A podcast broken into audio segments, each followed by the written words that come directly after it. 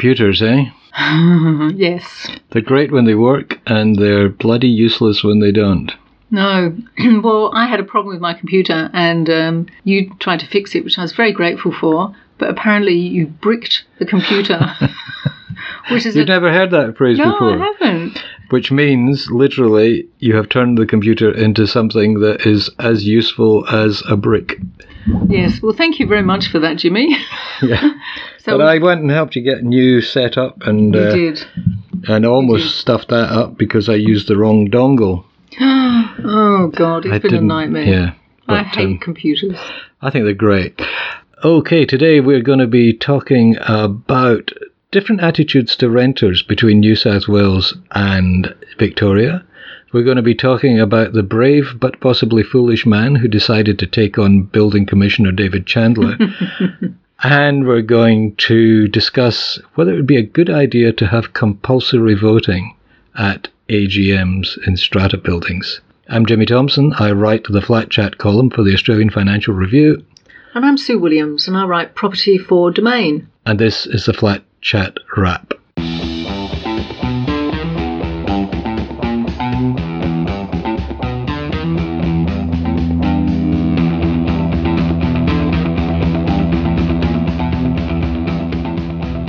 So it was a very interesting coincidence in two political changes in Victoria and New South Wales the other week concerning rentals. Mm-hmm. In New South Wales, they announced that they're coming to the end of the period where you can't evict somebody for non payment of rent, thanks to the COVID thing. But then they have this complicated moratorium that will last until September, where if you have reached an agreement to pay off the rent that you owe, you can't be evicted. And landlords have to undertake to make an agreement like that in good faith. There's lots of little complicated side issues, but basically, if you have reached an agreement with your landlord and you fulfill that agreement, and even if you only miss a week's rent uh, or a week's payment of paying off your rent, you can't be evicted. Uh, it gets difficult if you've two or three weeks overdue. So that seems kind of fair and reasonable, except in Victoria, they've come out with a law that, or the law has just come into effect, that tenants cannot have their leases ended without a valid reason. And that valid reason would be something like the owner wants to move into the property or they want to renovate the property or something like that. Yeah, but they've got to prove it. Oh, okay. They can't just say, oh, we're going to move in, and you have to go, all right, you know, we'll move out, and then the next thing you know, you see the property advertised for rent. And for a high rent. Yeah.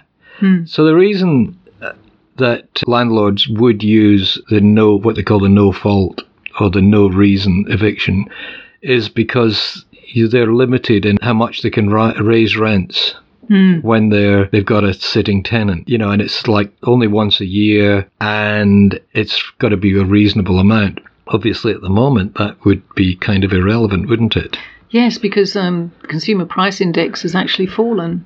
So Right. really, it's quite hard to justify raising rents in any way. And also, there's a lot of availability, isn't there? Yep, that's right. There's lots of supply, so rents are falling, uh, particularly apartment rents. Right. So now would be the perfect time to bring in the no fault eviction when it's not going to actually affect landlords That's that very much. true. Yeah. So Julia Finn, who is the opposition spokesman in New South Wales on uh, strata and fair trading, which covers rent and, and stuff like that, she came out with a proposal that uh, in September, uh, New South Wales should also get rid of the no reason evictions. Yep, that sounds like a really good idea. I mean, we have no fault divorces, don't we? Yeah, well, she was absolutely rubbished in Parliament and in press releases by the Fair Trading Minister or one of his spin doctors, saying that this was a cheap political point that she was making and taking advantage of their generosity in this moratorium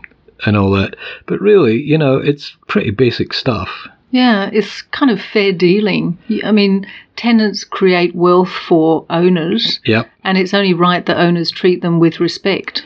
You know, we're moving into a very different world where a lot of people either can't afford to buy houses or they don't necessarily want to spend the first 20 years of their working lives Paying off a mortgage. paying off a mortgage, and and they, and people should have that choice, but they should also have a reasonable expectation that they're not going to be asked to move house every six months, hmm. just so that a landlord can pump up the rent. Yep, absolutely. And it seems a bit daft to suggest that it's only threatening landlords to say that you, you can't evict people. It's a social justice issue, isn't it, really? Yeah, Julia Finn's amendment, which was laughed out of Parliament pretty much, you know, it had a list of reasons where people could be asked to leave, and it included things like non payment of rent or damage to property or being antisocial with the neighbours and, you know, all the kind of things you go, yeah, that's, that's reasonable. Hmm. But what it stopped was the landlord saying, it is easier for me to raise the rent by kicking you out and getting new people in than it would be for me to go through the process of just in a civilized way saying, hey, I need to put the rent up a bit. Are you okay with that? And there's another aspect to this. I was thinking about this the other day. I'm sure a lot of landlords and uh, property owners listening to this will go, hang on, this is our property. We're paying through the nose for this. We paid the mortgage. We can do what we want.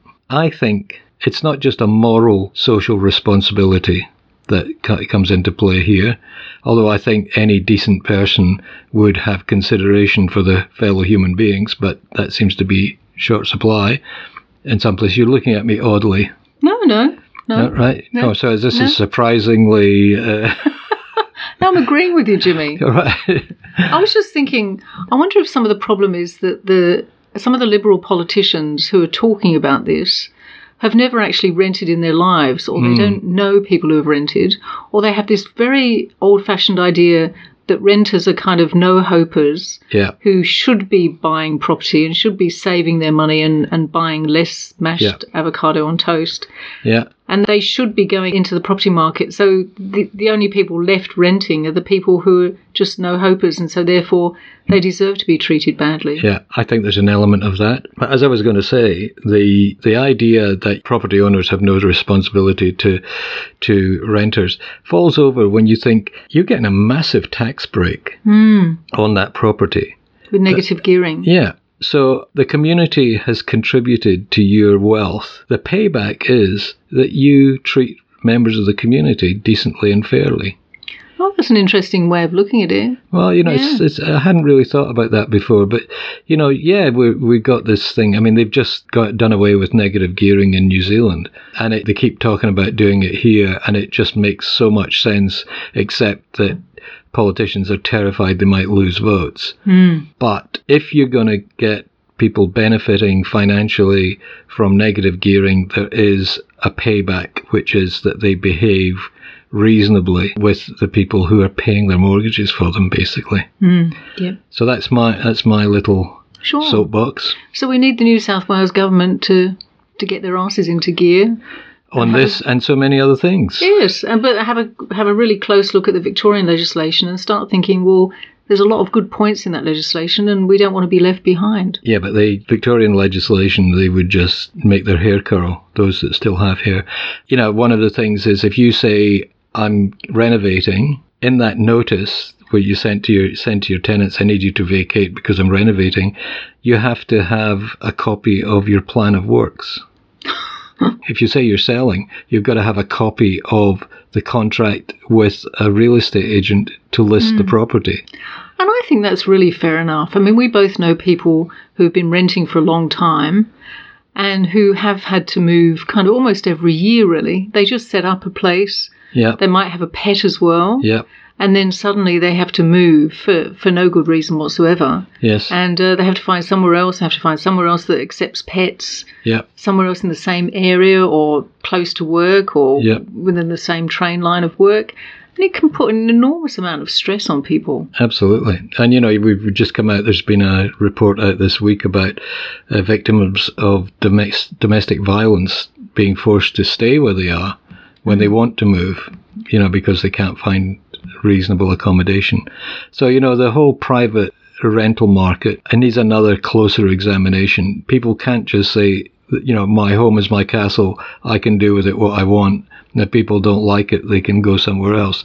The reality is, right now, there are other places for people to go, But we know in this this economy, it's boom and bust, Sure. and it won't be long before people are scrabbling to get rental accommodation. And there was also that idea of having a, a blacklist of owners, Yeah, um, of landlords. The Yeah. same that there's a, a blacklist of tenants as well. And oh, it'd be nice to see that get a bit of traction too, really. Yeah, I was talking to a Labour MP, a New South Wales Labour MP, the other day, who shall remain nameless.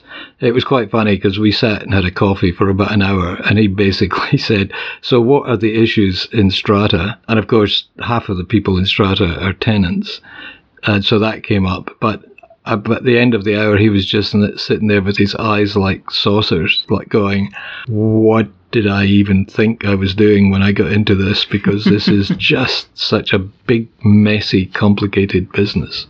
And that, that would it would help greatly if somebody came along and just simplified things and got us out of fair trading. You know, the, the day after the uh, fair trading minister is accusing Julia Finn of, of scoring cheap political points, he's down at the Easter show saying, I have given my personal tick of approval to the show bags. Yeah. That's how important we are. Sure. We're on the same level as showbags. After this, we're going to talk about the brave, possibly foolish man who decided to take on David Chandler, the building commissioner. And boy, did he come off worse.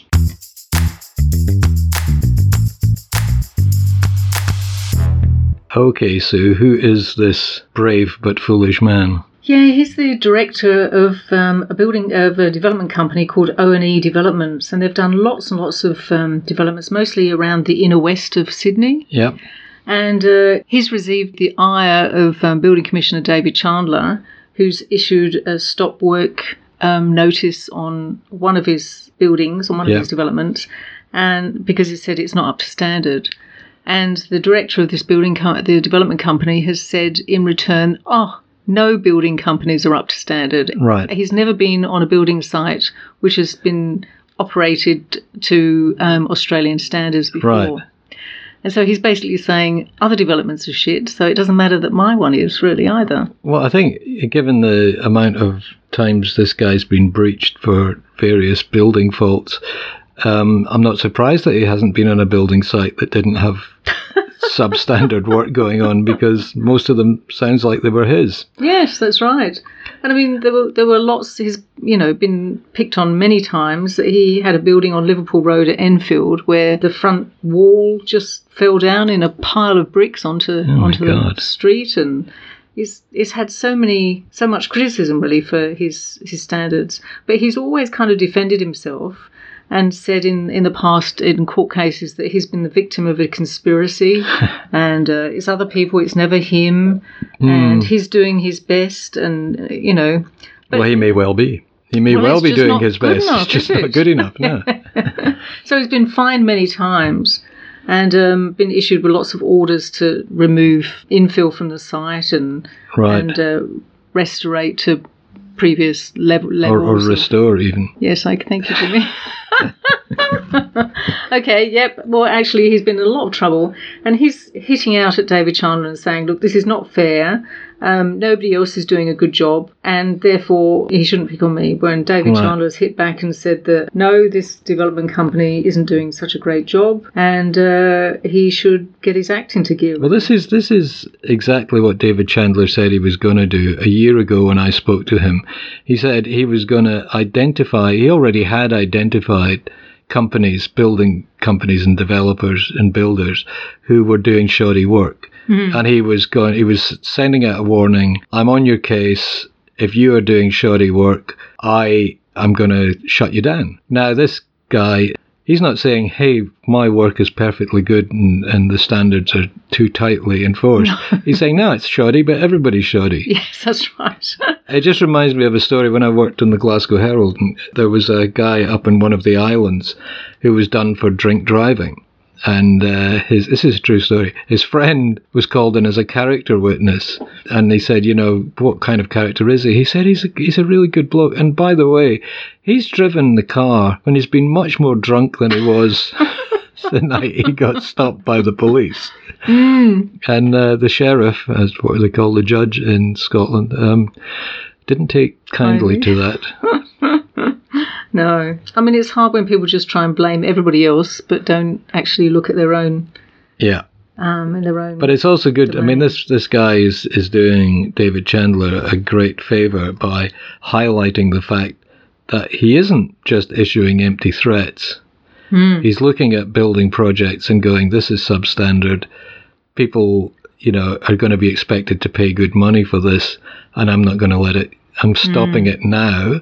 Because I, I can't remember what the exact figures are, but it's something like if you correct faults in a building while it's being built, it's one eighth of the cost of uh, Doing it afterwards. Doing it afterwards. Mm. So he's actually doing them a favour in a way. He just um, this gentleman just doesn't Yeah. seem to be able to appreciate that. But you can guarantee one thing that this Mm-hmm. guy is never going to do another development now without it being inspected by David Chandler. He will be he'll be all over it. It said in this story in the Daily Telegraph last week that he'd been a director of seven other companies, Mm. uh, building companies that had been breached for defects. So this is this is exactly the kind of person that David Chandler was brought in to uh, hunt down and, uh, if need be, put out of business. Yep, if he doesn't kind of come up to, st- Yeah. to scratch. Yeah. Yep, I quite agree. Yep. All right. After this, we're going to talk about something that rears its head every so often in Strataland, and that is compulsory voting at AGMs. That's after this.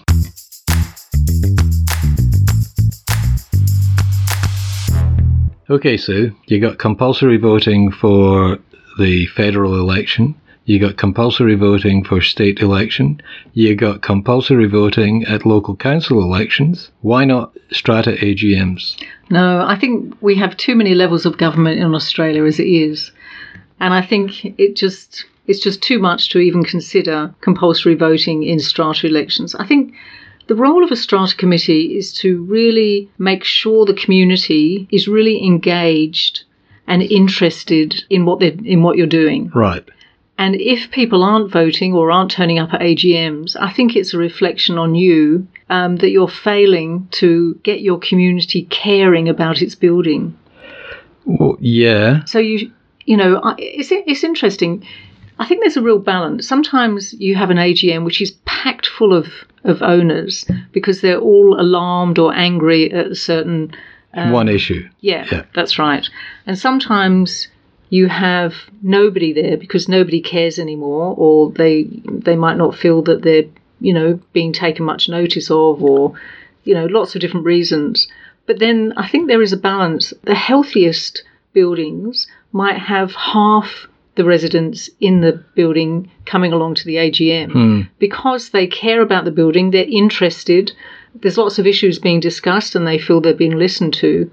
And so I think that's the ideal mark that You see- everybody wants to be. I think now that they've done away with the the blind proxies, you know, the everybody just giving their proxy to the chairperson or the secretary or the strata manager, um, there's a limit on how many proxies any one person can hold.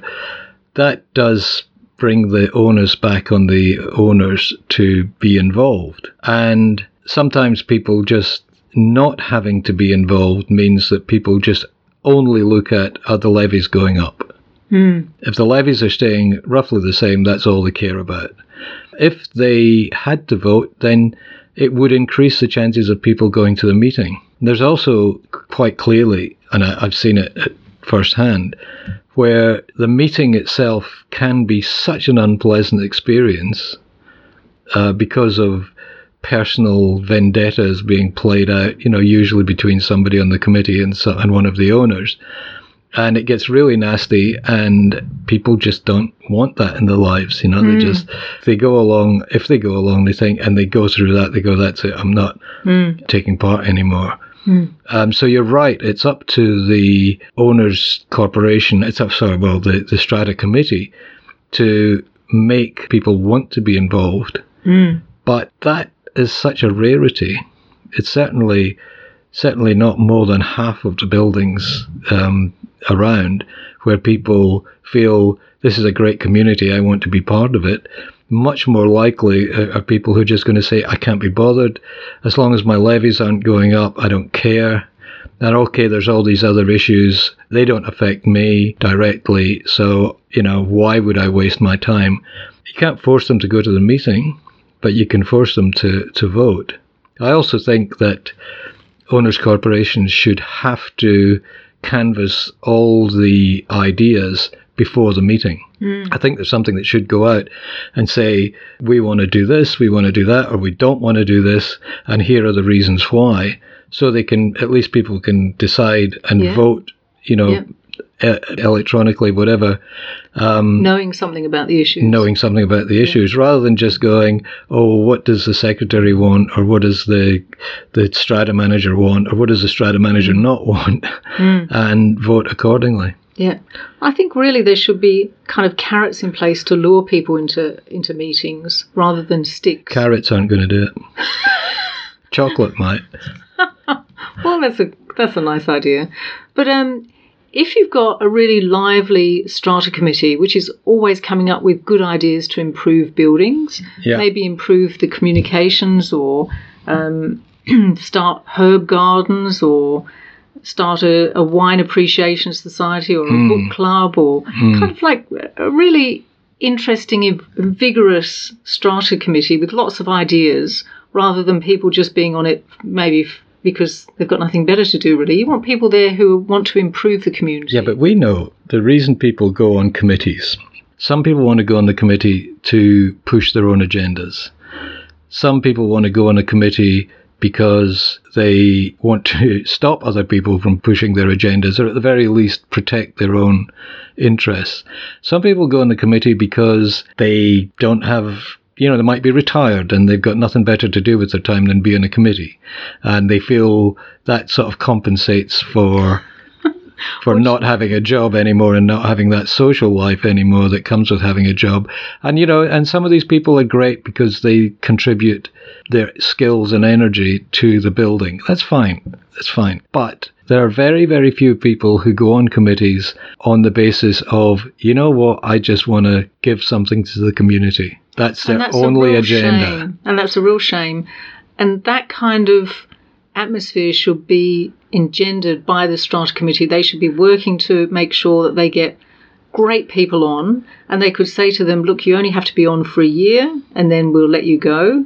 But we'll you just come and contribute for we'll a year. release your cat from captivity.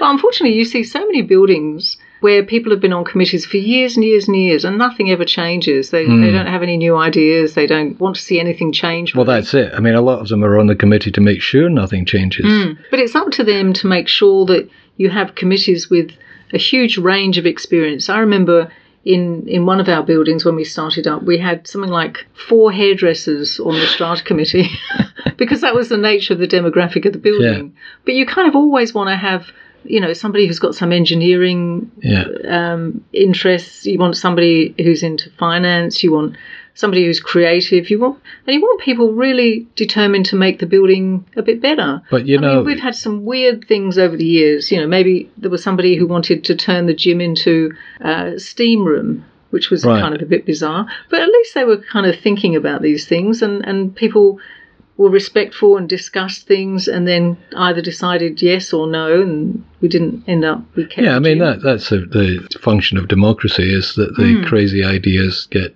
yeah get but, airtime but you do get a lot of people who just don't want anything to change especially if it's going to cost them money and because more than 50% of the apartments in New South Wales, probably in Australia, are owned by investors.